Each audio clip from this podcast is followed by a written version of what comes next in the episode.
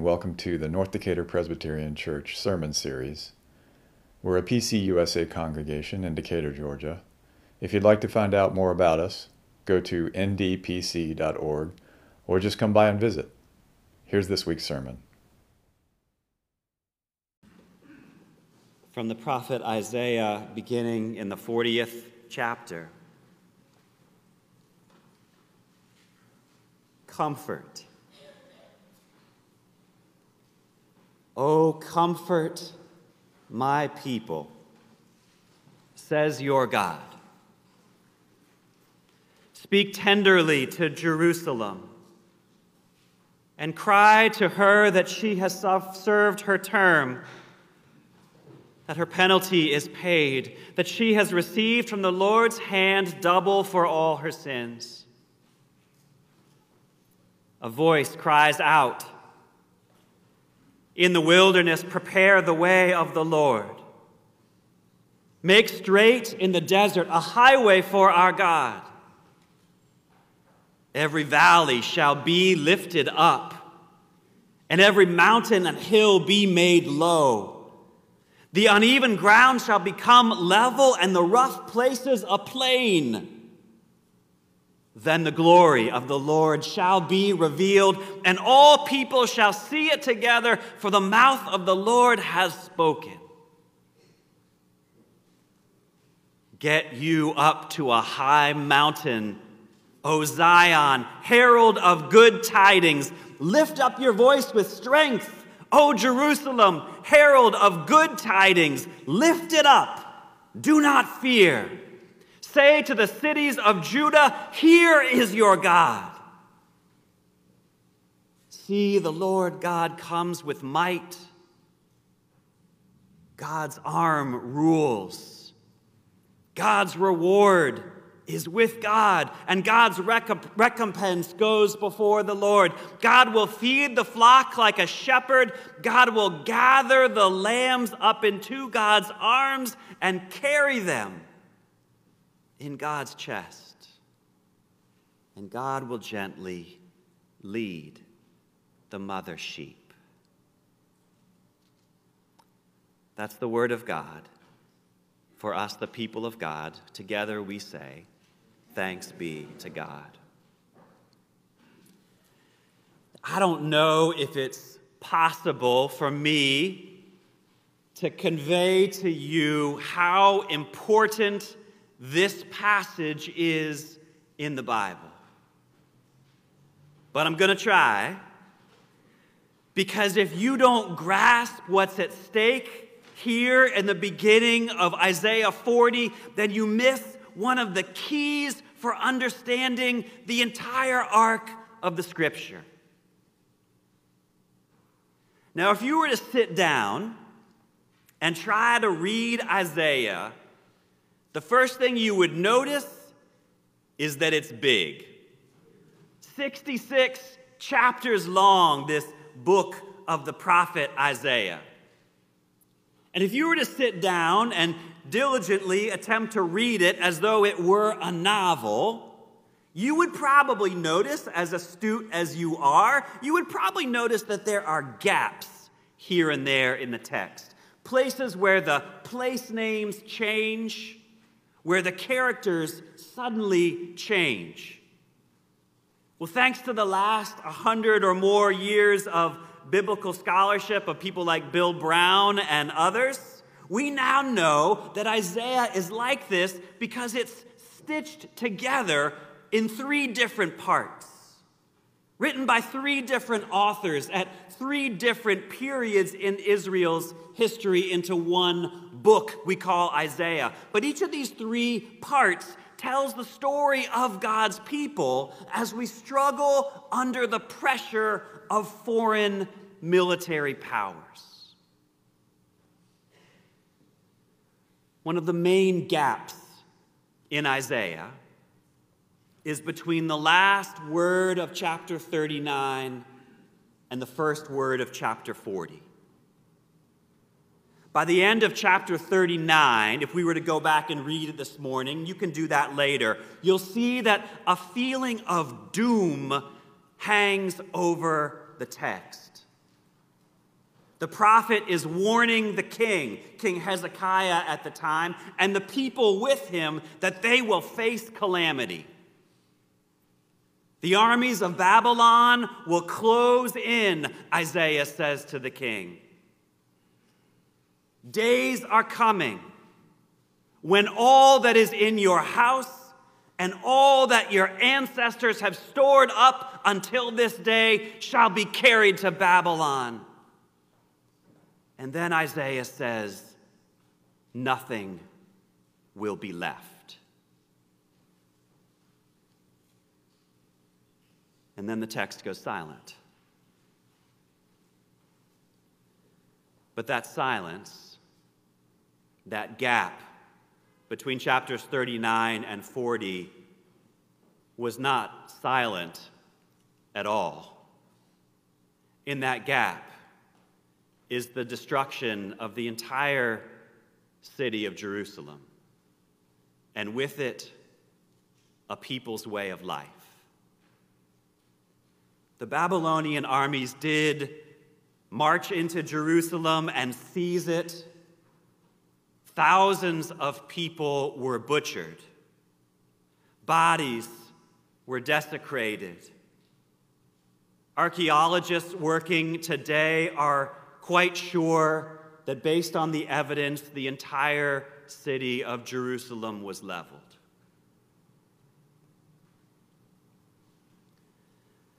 So I don't know what comes to your mind when you hear something like that. I confess that for me, sometimes when I hear stories about this from a long time ago, my first response is a little bit of emotional remove. You think, well, you know, conquests, they were just kind of a part of life back in old times. Life back then was nasty and brutish and short. And people and armies did all kinds of horrible things to each other, but you know, I'm not sure if it matters to me. Does it matter to us? what Nebuchadnezzar and the Babylonian armies did to Isaiah's people. Before you write it off in your mind, I want to show you a few pictures. That's Hiroshima.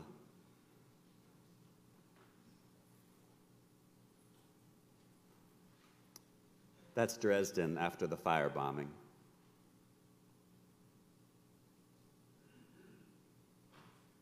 This is a couple months ago in the Ukraine.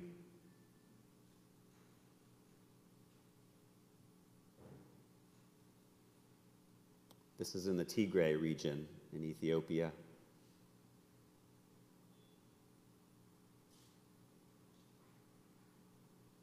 This is Myanmar.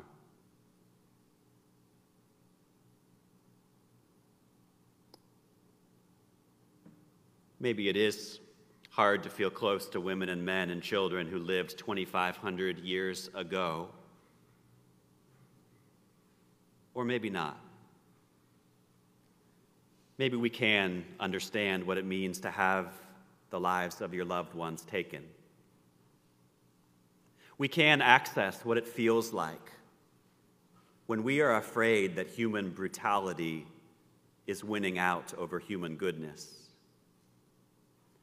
We can even feel what it was like for our ancestors to watch as their temple was destroyed. The temple, the sanctuary, the home of God, the God who had saved them from slavery in Egypt, the God who had journeyed with them all those years in the wilderness, the temple that people came to to be present for the God who was present for them. We can know what it's like when something sacred is desecrated. God had made a promise to our ancestors, Abraham and Jacob and David I will always be with you. And then the Babylonian army came and destroyed everything homes, food supply, the sanctuary, human lives, even their story. There was, as Isaiah warned, nothing left.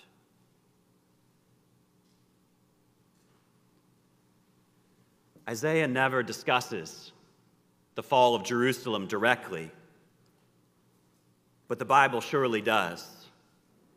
There is plenty in the scripture to document the catastrophe. Jeremiah watches it. Psalm 137 says, By the rivers of Babylon we sat down and we wept. Read the rage of Job, who loses everything in his life.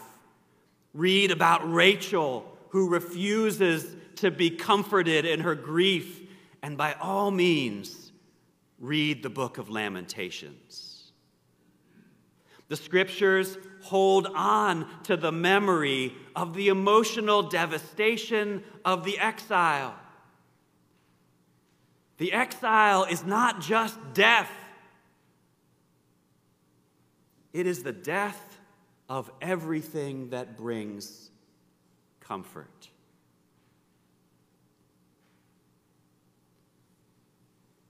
Every year in Advent, we sing a particular song.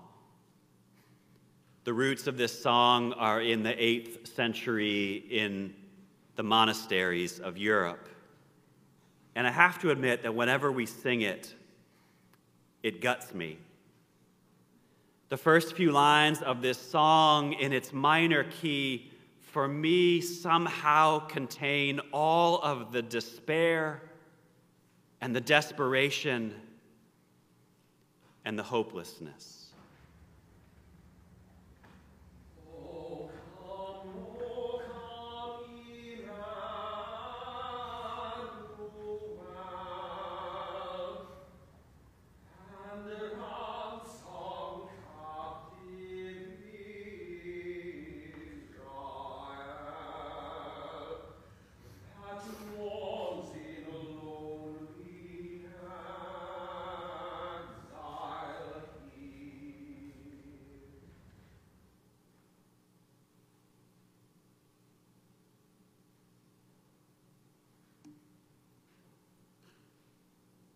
That silence at the end of chapter 39 and all that it holds. That silence is what makes the first word of chapter 40 so breathtaking. Comfort. Oh, comfort my people says your God.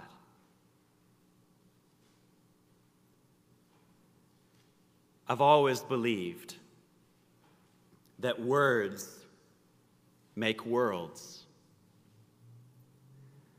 We're never allowed to use words irresponsibly. We can't call up down, and we can't say that what is wrong is actually right. But words, when we use them well, they make things in this world. And in the life of faith, words allow us to find something that is hidden. Words reveal something that we cannot see. A voice that we have been unable to hear. Comfort my people. That is God's voice. That is God speaking. The writer of this passage in Isaiah, Walter Brueggemann, says, did something remarkable. This writer violated the entire perceptual field of his community. How? Isaiah does it by comforting the disconsolate Isaiah speaks to Rachel, who had refused all comfort. Isaiah speaks into the depths of Job's anguish. Isaiah says to the mourners who for three generations had sat by the waters of Babylon and wept, he says, The time has come to pick up your harps again and to sing. Prepare the way of the Lord. Make straight in the desert a highway for God. Every valley shall be lifted up, every mountain and hill made low. The uneven ground shall become level, and the rough places a plain. The glory of the Lord shall be revealed, and all of us will see it together.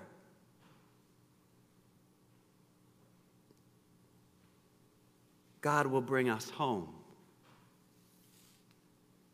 Our story is not over.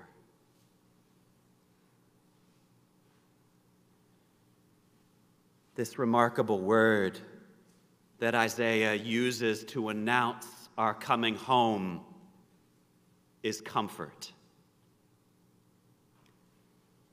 We always use this word like we're talking about a pair of slippers. But this word means to strengthen, to make strong those who feel weak to lift up those of us who have been made to feel low, to fill up those of us who are hungry with good things. Comfort is the divine presence that knit you together in your mother's womb and knows you by name. Comfort is a shepherd who gathers you up in their arms and gently leads you home. Comfort is a love that no power, no principality, no ruler ever defeats.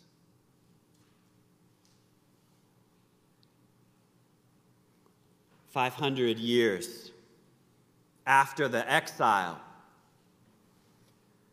a man named John, who was a bit of a wild man, but oddly attuned, just like Isaiah was to the presence of God in the most unlikely places.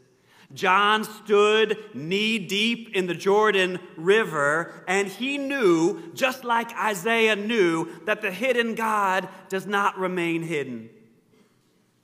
He knew that the silent God does not remain silent forever. And so John drew on those words from Isaiah, using those same words that had once made a world. And he said to the people, Prepare the way of the Lord. There is someone coming.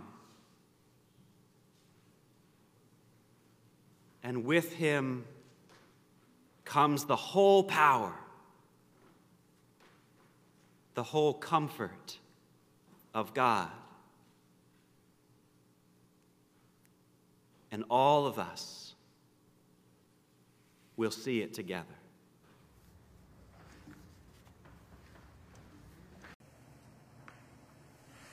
Oh, come on.